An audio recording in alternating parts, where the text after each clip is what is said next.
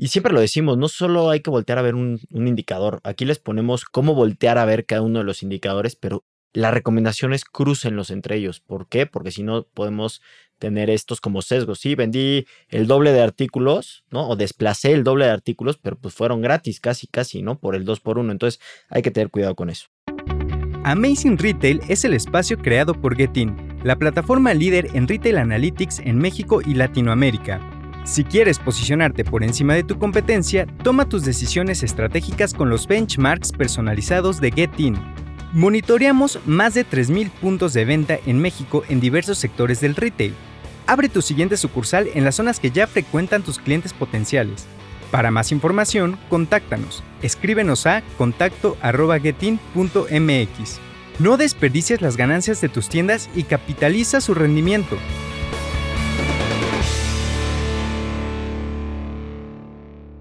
Bienvenidos a Amazing Retail. Yo soy Francisco. Y yo, Anabel. En el episodio pasado hablamos sobre algunos pronósticos sobre lo que podría suceder alrededor del Buen Fin 2021 con base en el análisis de los datos históricos. Y a raíz de esto recibimos muchos comentarios en redes sociales con sus inquietudes y varios de ustedes nos pidieron que hiciéramos un episodio enfocado en cómo subir al barco a los vendedores de tienda durante estos días. Pero antes de comenzar, no se olviden de suscribirse a nuestro podcast en Spotify y seguirnos en todas nuestras redes sociales getting-mx.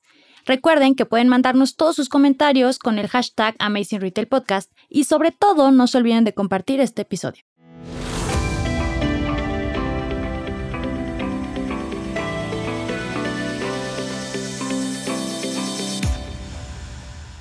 Y bueno, Anabel, pues para empezar, creo que es importante arrancar dándole una mención especial al staff de tienda, al staff, a los vendedores, a nuestros colaboradores, a los que están día a día ahí, a los que ponen la cara y están en contacto con nuestros clientes o con el cliente final, ya que es el recurso más importante y el que debe de tener todos los elementos necesarios para poder hacer una venta y para poder desempeñar su trabajo de la mejor forma posible.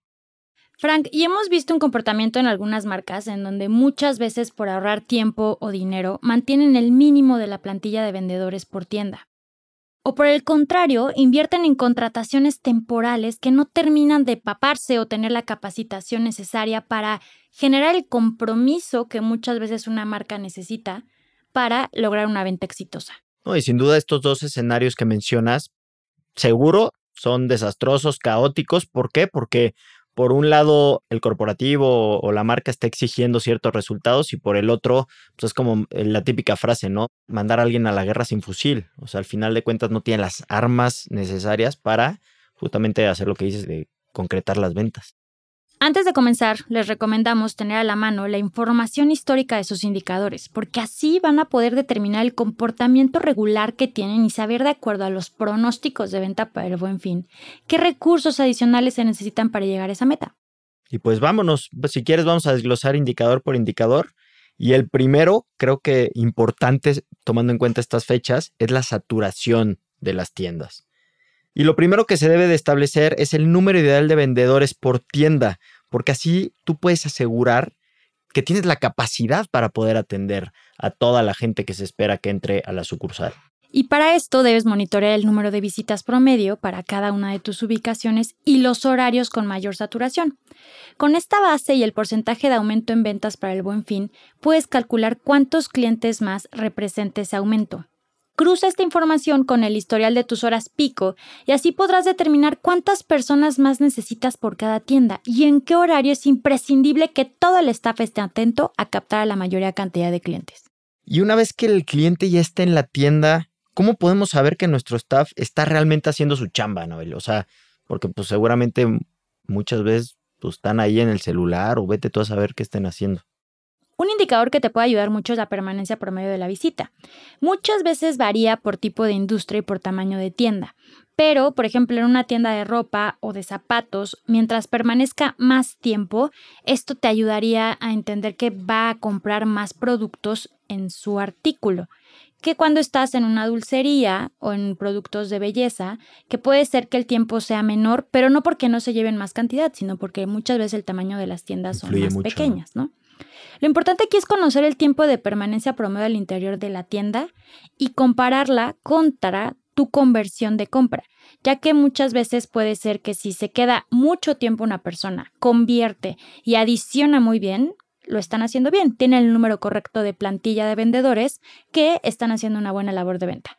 Pero si tenemos este caso de que se quedan poco tiempo, convierten mal, no están adicionando, no le está interesando a la gente lo que está viendo en la tienda y nadie se le está acercando para hacer labor de, de venta. Exacto.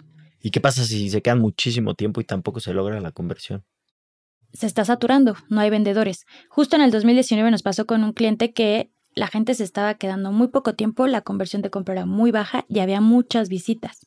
Y una de las razones por las que la gente se salía y no compraba era por el aire acondicionado. Justo en el buen fin del 2019 perdieron medio millón de pesos porque por ese pequeño detalle la gente entraba, se moría de calor, estaba llena la tienda y se salía desesperada y no compraba nada. Sí, y aquí también es que siempre lo decimos, ¿no? Poquito tiempo es malo y mucho tiempo también. Hay que encontrar ese rango de tiempo en donde tu probabilidad de convertir es mucho más alta. Entonces hay que cuidar el tiempo de permanencia. Por quererlo elevar, no hay que no atender, ¿no? O sea, creo que el peor tiempo de una persona dentro de una tienda es cuando se está aburriendo o cuando está esperando a que lo atiendan y nadie lo atiende. Correcto. Frank, el siguiente indicador, que creo que puede ser muy obvio, pero cuéntanos, ¿cuál crees que sea? Pues no sé, muy, obvio, no, no estoy tan seguro, pero ¿por qué no nos vamos por los artículos por ticket? Lo hiciste muy bien, Frank. Es algo que hemos comentado en varios episodios. Al final, si tú logras que la gente que entra a tu tienda compre muchos artículos en el ticket, ayudará a que incremente tu ticket promedio, lo cual por consecuencia incrementará tus ventas. Sí, pero, pero también hay que tener cuidado porque te puede engañar los artículos por ticket. Si metes una promoción, pues no va a aumentar tu venta y van a aumentar tus artículos por ticket. Imagínate un 2 por 1 ¿no? Un 2 por 1 va a aumentar los artículos por ticket pero pues la venta no, al final de cuentas, ¿no? Entonces hay que tener cuidado. Y siempre lo decimos, no solo hay que voltear a ver un, indicador, aquí les ponemos cómo, o les, lo que estamos platicando hoy, en el episodio de hoy, es cómo voltear a ver cada uno de los indicadores, pero la recomendación es crucenlos entre ellos. ¿Por qué? Porque si no podemos tener estos como sesgos. Sí, vendí el doble de artículos, ¿no? O desplacé el doble de artículos, pero pues fueron gratis, casi, casi, ¿no? Por el 2 por 1 Entonces hay que tener cuidado con eso. Que es algo que hemos platicado también en otros episodios en donde vale mucho la pena hacer una estrategia en donde hagan un combo, en donde estén desplazando artículos que te generen más margen, artículos de precio alto y artículos que quieras desplazar, porque de esta forma estás cumpliendo la lógica de adicionar muchos artículos en el ticket y estás ganando dinero no solamente estás adicionando artículos muy baratos, que es lo que tú estás comentando. Y también algo que me gustaría como recordar es que para este buen fin ya empezamos a ver también un comportamiento más parecido a lo que era antes en cuanto a que la gente ya compara productos y ya entra a una tienda y probablemente va a entrar a un par más para comparar el precio o la promoción, el deal que está buscando, ¿no? Entonces la gente ya pues ya no era lo que hace unos meses vimos, hoy ya está regresando ese comportamiento de que cuando una persona va a un espacio comercial, pues ya no solo se mete a una tienda a, ver un producto, sino que ya recorre más de una tienda buscando, pues en el caso del buen fin, obviamente van a ir a buscar ofertas y promociones, eh, etcétera, ¿no? Correcto. Entonces la pregunta aquí es, ¿cómo sabemos que el vendedor sí está haciendo la labor de venta, Frank? Pues es una gran pregunta y creo que es lo más importante porque pues ya lo comenté un poquito, la respuesta es que tenemos que hacer un cruce entre el número de artículos por ticket, la conversión de compra, ¿no? Y obviamente no podemos dejar de lado la venta total en cuanto a dinero. Y para todos los que no lo tienen muy presente, me gustaría aclarar que la conversión de compra es el porcentaje que nos indica cuántas personas de las que entraron a la tienda realizaron una compra, se fueron con algo en las manos. Entonces, Frank, lo que estás diciendo es que entre mayor sea la conversión de compras, se puede inferir que los vendedores están realizando una buena labor de ventas, ¿no? Y aparte, se está incrementando el número de artículos en el ticket. Entonces, ahí se puede estar entendiendo que están cerrando en una muy buena proporción y en buena cantidad de artículos los vendedores. Y otra cosa que yo metería a esa ecuación es el ticket promedio, ¿no? Porque tú, ya lo dijimos, puedes tener muchos artículos, pero todos de promoción y pues tu ticket promedio tampoco se eleva tanto. Entonces ahí es la partita de ventas que yo les decía que no hay que dejar a un lado. Entonces, digo, como resumen, yo voltearía a ver tres indicadores principales, ¿no? Conversión de compra, artículo por ticket y ticket promedio.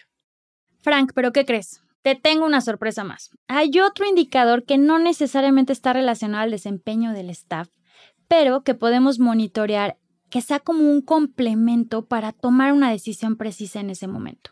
No, pues ya, ya dinos porque nos tienes nerviosos. La conversión de atracción sería un buen indicador para monitorear al staff este buen fin. ¿Y cómo? ¿Cómo le hacemos? La atracción nos dice qué tanta gente de la que está afuera está siendo captada por tu vitrina, por la promoción, para que visite tu tienda. La mayoría de las veces la vitrina o el display está determinado por el departamento de marketing. Pero si durante el buen fin el porcentaje de atracción es bajo y no está invitando a la gente a entrar, puedes cambiar de una forma rápida y estratégica tu aparador, los productos, para que empieces a monitorear hasta por hora qué está siendo más atractivo para que la gente entre a tu tienda. Esto nos puede hacer que la vitrina sea un aliado muy bueno para este buen fin.